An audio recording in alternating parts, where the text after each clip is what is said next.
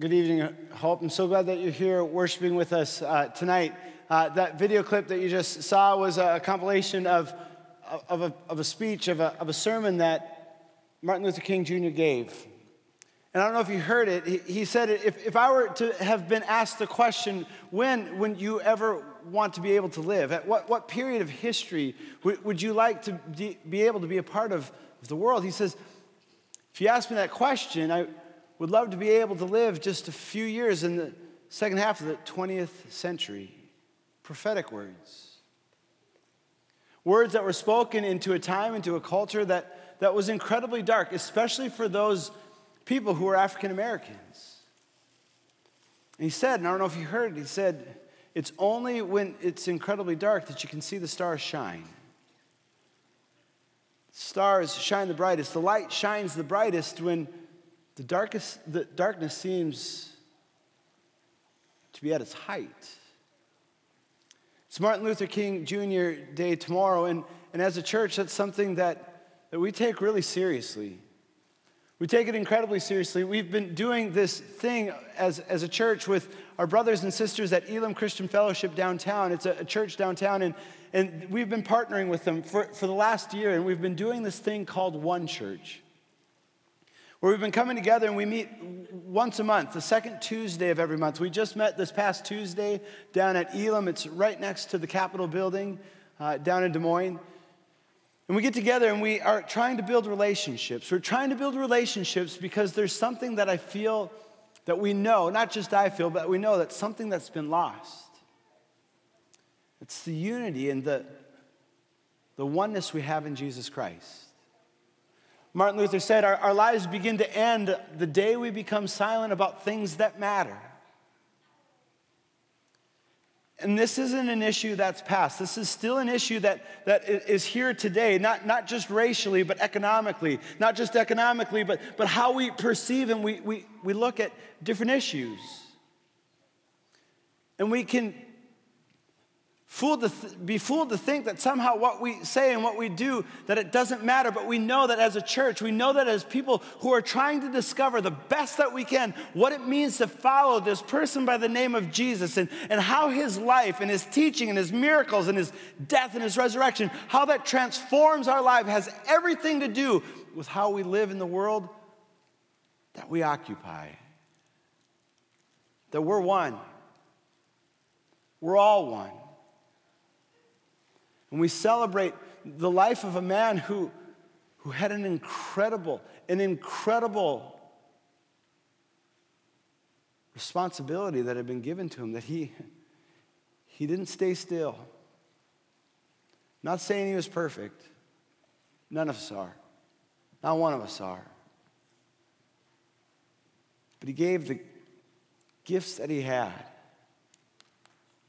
to make a movement, to, to improve the life of his brothers and sisters, not just African Americans, but all of us. The world that we live in is different, it's, it's far better. But people who stand up and, and take responsibility. Am I my brother's keeper?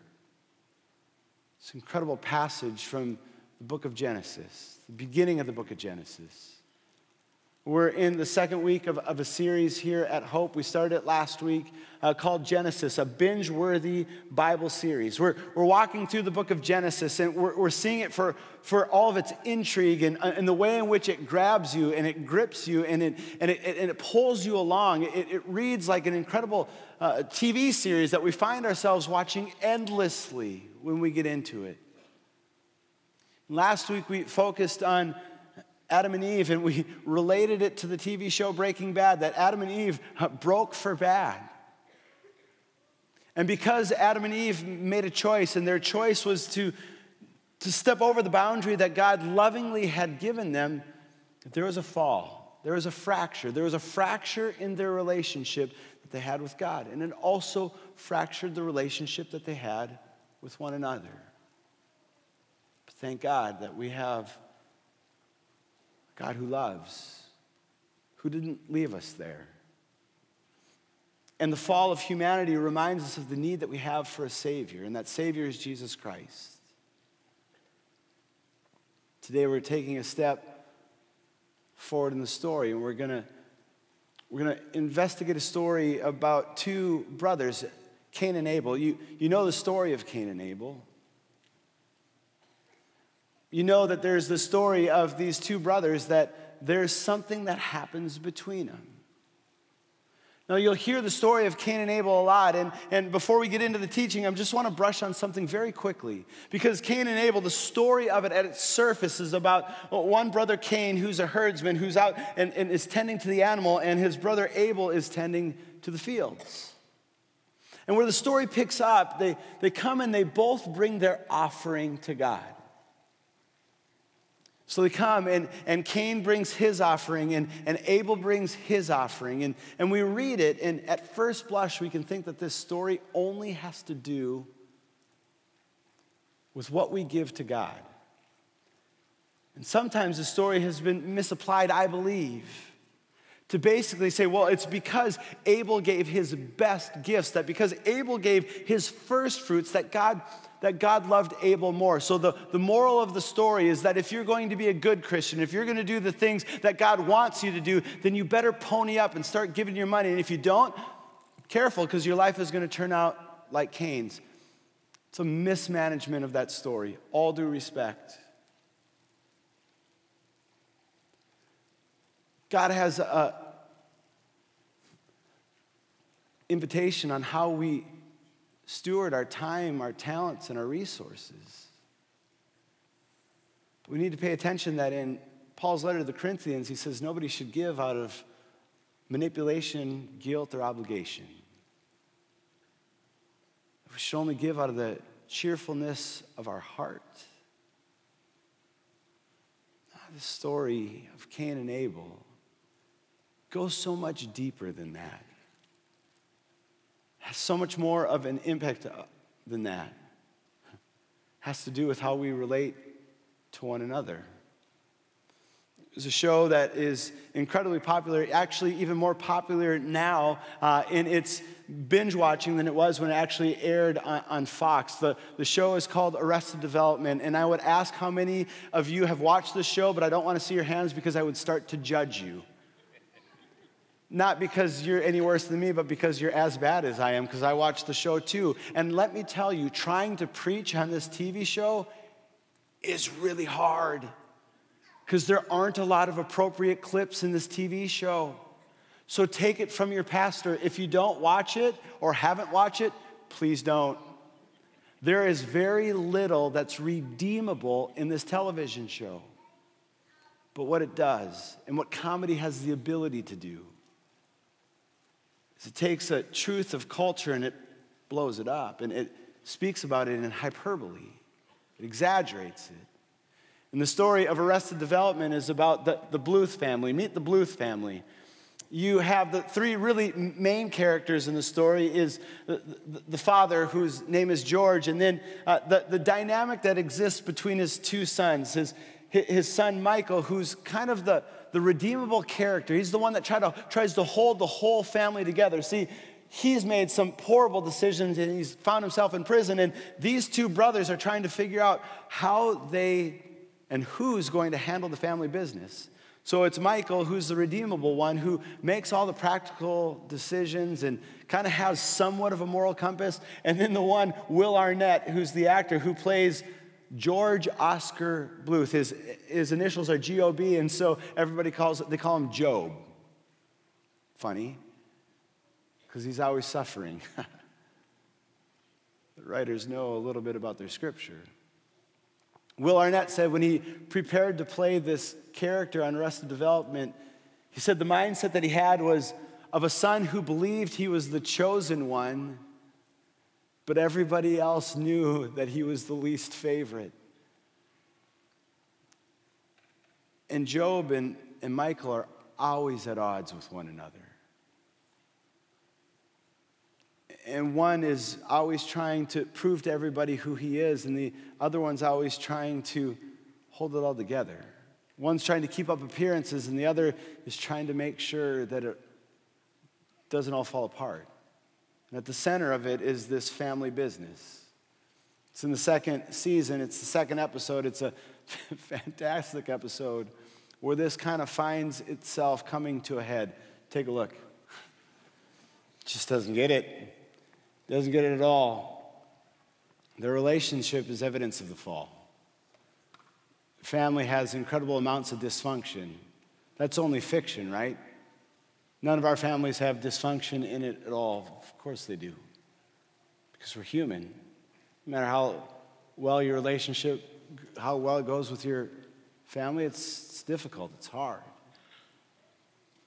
And there's a strain that takes place, and so much of that brings about emotions and brings about things in us that we would rather try to keep underneath the surface, but sometimes those things pop up and they control us see this play out in my, my daughter and son. Just last week, it was Wednesday, and my parents came over. It was my dad's birthday. And so our kids were getting ready for my parents to come over, and we told them, we said, Now, whose birthday is this week? And they said, Well, it's Grandpa's birthday. So we said, Who gets the most attention tonight? And they said, Grandpa. And we said, Okay, so is it all about you, or is it going to be all about Grandpa? And they said, It's all going to be about Grandpa. And we had to re reiterate this multiple times because my kids have this inability to, to listen to what common sense is. And so, even though we're celebrating my dad's birthday, they, we knew that if we didn't lay it out perfectly for them, they were going to confuse it to think it's all about them.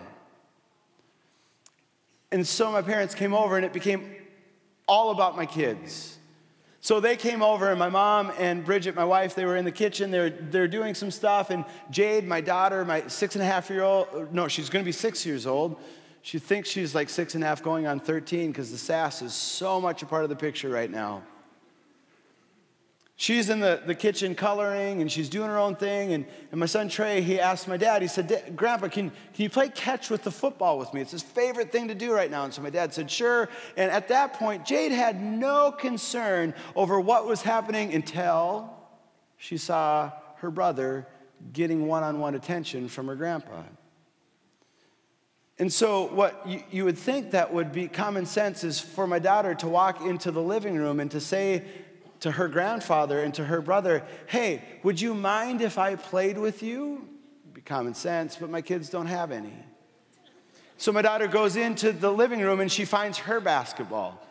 And rather than saying anything or doing anything and operating under this false notion that somehow maybe grandpa likes her brother better, or maybe they don't care about her, or maybe they don't think she can catch a football, or anything that's, that's going on in her brain. Because isn't it crazy how our brains make up the weirdest stories when our insecurities come to surface?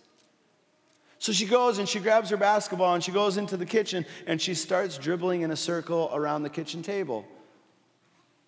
Now, part of me wants to intervene because I don't see this ending very well. But at the same time, there's a part of me that thinks there might be an illustration for a sermon, so I'm just going to see how this thing plays out. Welcome to my world. So she's dribbling around the, ba- the, the, the kitchen table, and I think she assumed that at some point somebody would say, Hey, can we play with you? And everything would be great. It didn't happen, and not because Anybody wanted to keep her out? Wasn't that they didn't love her, she didn't ask.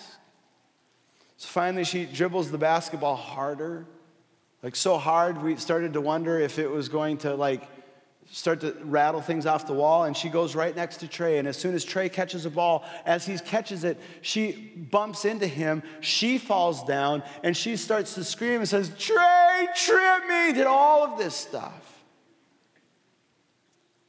No, no, he didn't. Yes, he did. He kicked me. He tripped me. He knocked the ball out of my hand. And we thought, no, he didn't. But there was an envy that was inside of her that got the best of her. Because she couldn't deal with somebody else getting any sense of recognition. It's hard, isn't it? Envy is at the core of so much of what we do. Think about this right now because my Vikings are, are playing a playoff game right now. And if you want to keep the score a mystery, plug your ears right now and do no, no, no, no, no, because I'm going to say the score. But last I checked, not that I checked, but I might have checked. they're up 17 nut at halftime. I know, thank you. Thank God for you, the three of you. But I think about how the Bible tells us in the book of Romans that we're supposed to rejoice with those who rejoice, and we're supposed to mourn with those who mourn. And I think if I was a really godly person, that would be so easy. But it's really fun for me right now to gloat in all of the other NFC North fans' faces. And when we beat them this year, there's a part of me that wanted to say, Oh, I feel so bad for you. But I didn't. I didn't at all because they're always good and we're always bad. And I finally wanted to be, and I envy who they are. There, there's a person on our staff who's at the game right now, and he didn't even like the Vikings that much. And I envy him so much. And I want to be happy that he's there. But am I? Or would I rather wish that he wasn't? Not so I could, because I know that I couldn't but because I don't want him to experience that if I can't. One of my good friends growing up, there was, there was nine of us who we did everything together. He was an incredible guy. He was one of those people who just naturally took to so many things. If he tried something, he was one of the best at it. He was just naturally gifted in so many things. He was all state, by the time we were seniors, he was all state in basketball, he was all state in baseball. He had scholarship offers to play both in college. He was also valedictorian in our class, and he had scholarship offers for academics in college. It's like, anything else, God, you want to give to this guy? Because it seems like you've given him everything. Kind of maybe the way that Cain felt about his brother. And all the parents thought he was the most respectful kid, and he was nice to everybody. And he was really good looking, so all the girls liked him. And I remember in the locker room after one of our games, he'd scored like 30 points one game. And for another game in a row, all of the reporters were there and they wanted to talk to him. And he got done with that, and one of my other friends, he leaned over to me and he said, You know what? I don't know if I should love him or if I should hate him. I thought, How true is that? And that's the story of, of Cain and Abel. It's about something that wells within us that prevents us from being able to love one another. Start to shame, we start to blame, we try to control the situations the, the way that Job did couldn't stand the fact that his brother would ever have a, a, good idea. And so he has to overtake everything because deep down inside, there's an insecurity and he envies everything that his brother is and everything that his brother has. It's Cain and Abel. They bring their gifts and their offerings to God. And I don't think it was because one was better than the other. I think it was the posture of their heart where God says to Cain, now, I don't want your offering. I don't want you to give something begrudgingly. I don't want you to give something with a gripped fist.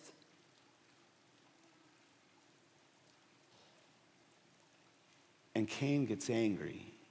The Bible says that he gets downcast. And God sees that in him. It says to Cain, Cain, you have a choice. Because sin is crouching at at your door. It's eager to control you. The envy that you have inside, the, the, the, the need that you have, the, the, the, inability that you have to, to see the, the gifts and, and the beauty and, and, and the, the joy of your brother, it's, it's literally, it's killing you right now.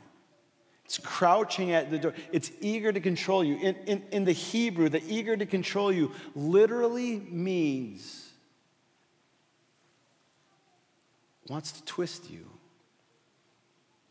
It wants to, to distort that which should be good and, and, and in your mind make it to feel as if, if it's evil, to, to desire to, to take possession over you, to rule you. And maybe for you, it's not envy. I think we all have those things in our lives that seem to be crouching at our doors.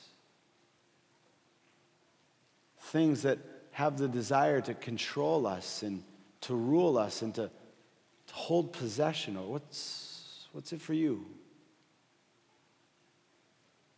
That's a hard question. Because those are the things that often we don't, we, we don't want to talk about them. Because to go there brings a vulnerability that we'd rather not expose. We have it.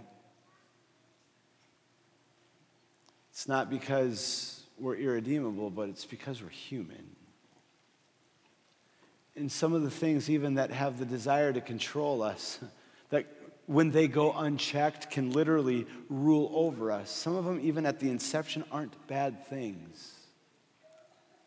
But they have the ability to twist and to turn and to change us. Things like anger, fear, or envy, or popularity, or need to judge other people, or the, the, the need for power, or money, or substances, or our image, or our pride. Just won't let us go. Feels as if they almost hold us prisoner, doesn't it? I mean, that's what God is, is saying to Cain. He's saying, Cain, it's not that I don't like you, so I'm, I'm coming down on you. It's because I love you that, I, that I'm telling you that this envy, that's this, this unchecked sin that's a part of your life, it's literally going to rule you, change you, distort you, pervert the way that you see the world. And not only is that not good for you, but it's not good for your brother, and it's not good for your family. It's going to change the way that you live your life. It's literally going to make it feel as your life has been built like a, a house of cards. Job had made this promise, this promise that had no backing behind it. He says that in two weeks we're going to be able to, to, to, build this house. In two weeks. And, and Michael knows that it's absolutely impossible. There's no way that this could happen. But the pride that exists in his brother and the fact that he wants to prove himself and he wants to be better than his brother, he makes promises that he cannot follow through on.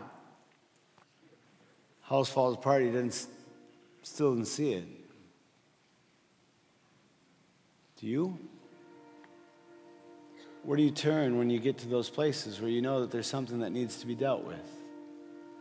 When you go in the wrong way, how do you how do you go back?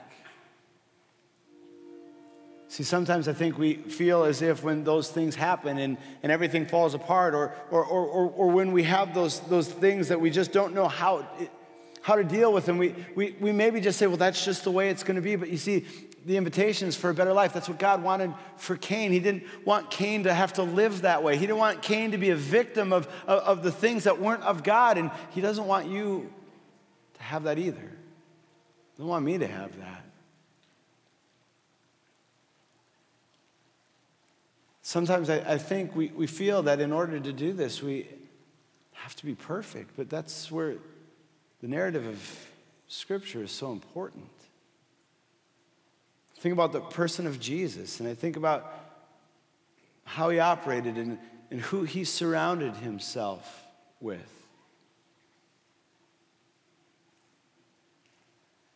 People who had unchecked things all over their lives.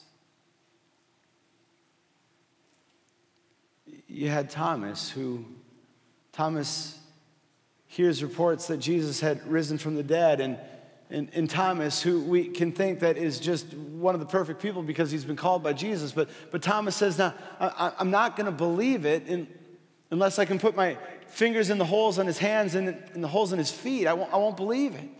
Even though everybody else had, had testified to what they had experienced, he says, Not me. Or you have Peter, and, and Peter, my goodness. Peter had said to Jesus, I'll follow you anywhere.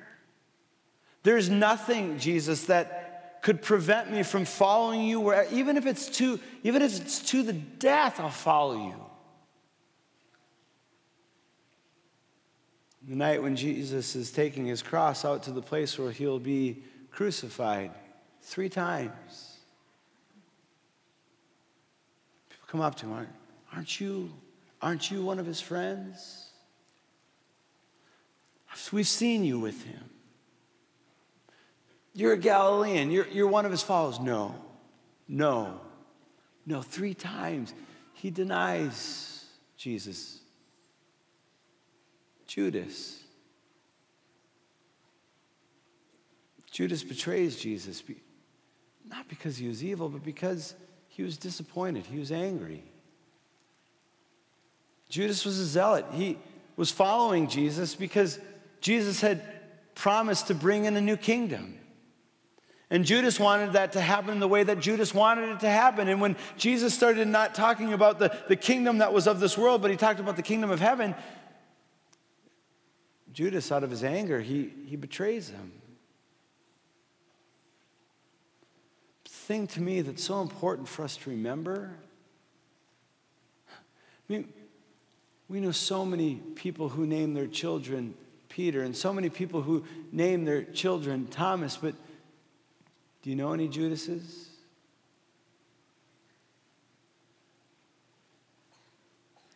Thomas sees Jesus and says, My Lord, my God. He turns back. Jesus says to, to Peter just before he denies him. He says, Simon, which is one of Peter's names, Simon, Simon, Satan has asked to sift each, each of you like wheat, but I have pleaded in prayer for you, Simon, that your faith would not fail. So when you have repented and turned to me again, knowing that Peter was going to mess up, knowing that Peter was going to have something unchecked in his life that was going to cause him to fall, he says, once you've repented, once you've turned back around, then you can go and strengthen your brothers. See, it's not about making sure that none of us have anything that's unchecked in our lives, like the envy that Cain had. It's about what do we do with those things? What do we do with those things that, that desire to control us and turn us and to twist us? Do, do, do we just say that that's who we are, or do we turn around and accept the love and the grace of Jesus Christ? Because it's the invitation. God sees Cain and he knows that Cain has done, he's God. He knows everything that Cain had just done. Cain had gone and he killed his brother. Cain comes back in and God says, Where's your brother? Cain says, almost in a mocking way, Am I, am, am I my brother's keeper? Is he, is, is he my responsibility? Yes. To rejoice with those who rejoice. We're to mourn with those who mourn. It's the gift of Martin Luther King Jr. that we saw the glimpse of at the beginning of this message, who had a dream that there wouldn't be anything that would divide us any longer, that we would all be able to turn around and to turn back and to let God be the one who would show us how, how to live and how to love and how to treat one another. I want to invite you to be a part of one church. It's incredible. Send me an email, I'll get you plugged in. Jeremy.johnson at Lutheran Church of Hope at hopewdm.org. Because we're most definitely called to to love and to be the representative of Jesus Christ in the lives of the people who were around. To be able to be washed clean, like so many of you celebrated last week in the reaffirmation of baptism or being baptized for the first time, or like Charles was baptized just a few minutes ago, who was led here by his parents who keeping him, who are leading him. It's in Colossians chapter 3. Paul says, We do this not by focusing on the world and the realities of what exists here on earth, because sometimes when we do that, we, we see envy and we see prejudice and we see hate and we see anger and we see people who are discriminated against and we see relationships that are fractured and we see all of that stuff. Paul says, uh, because of the promise of Jesus, because we've been raised to new life with Christ, set your sights on the realities of heaven. Live your life going backwards from that. Knowing, knowing that you have a Savior, knowing that, live your life in response to that. It'll be better for you, it'll be better for your family, it'll be better for everybody around you because it's living in the kingdom that God has ushered in. As a child of God who doesn't judge us by what we give, but judges us by who we are, and that is his child. To live free from the things that so easily can control us the envy, the anger, the hate, whatever. To lay that stuff down at the foot of the cross to give them up. Jesus says, Come to me, all you who are weary and who are heavy laden, who are holding things, and I'll give you rest, because my yoke is easy and my burden, it's light. So we're going to do something a little bit different as we close tonight. We're going to take just a minute, just a minute of quiet. When's the last time you had that? Just being still. Being able to say, you know what, God, this, this thing has been a part of my life for so long. I want to give it up. I don't know how I'm going to do it, but I trust you with it. I want to hand it over to you right now. I trust you to lead me to allow me to set my reality on the things of heaven. It's just a minute. I'm going to ask the prayer partners to take their places on either side of the worship center. You can go and you can light a candle in just, just a minute. We're going to sing a song that celebrates, we're going to worship to a song that celebrates the life, the death, the resurrection of Jesus Christ. That allows that unchecked thing in our life to get back in check, to start new again and again and again every day, to remember the love and the grace that He gives us. So I'm going to pray, and after I pray, we're going to be quiet, and then Alyssa will come out. She'll lead us in our closing song. This time is yours. Use it as a gift of quiet, stillness. God, thanks. Thank you for your your love. Thank you for your life. Thank you that, God, unlike Cain, we have the opportunity to turn back, to turn around, to get back on track. None of us are without those things that can sometimes go unchecked in our lives. So God, remind us of your love and your grace. God, this is a holy time, it's a holy space. Allow us to encounter you in it right here, right now. Amen.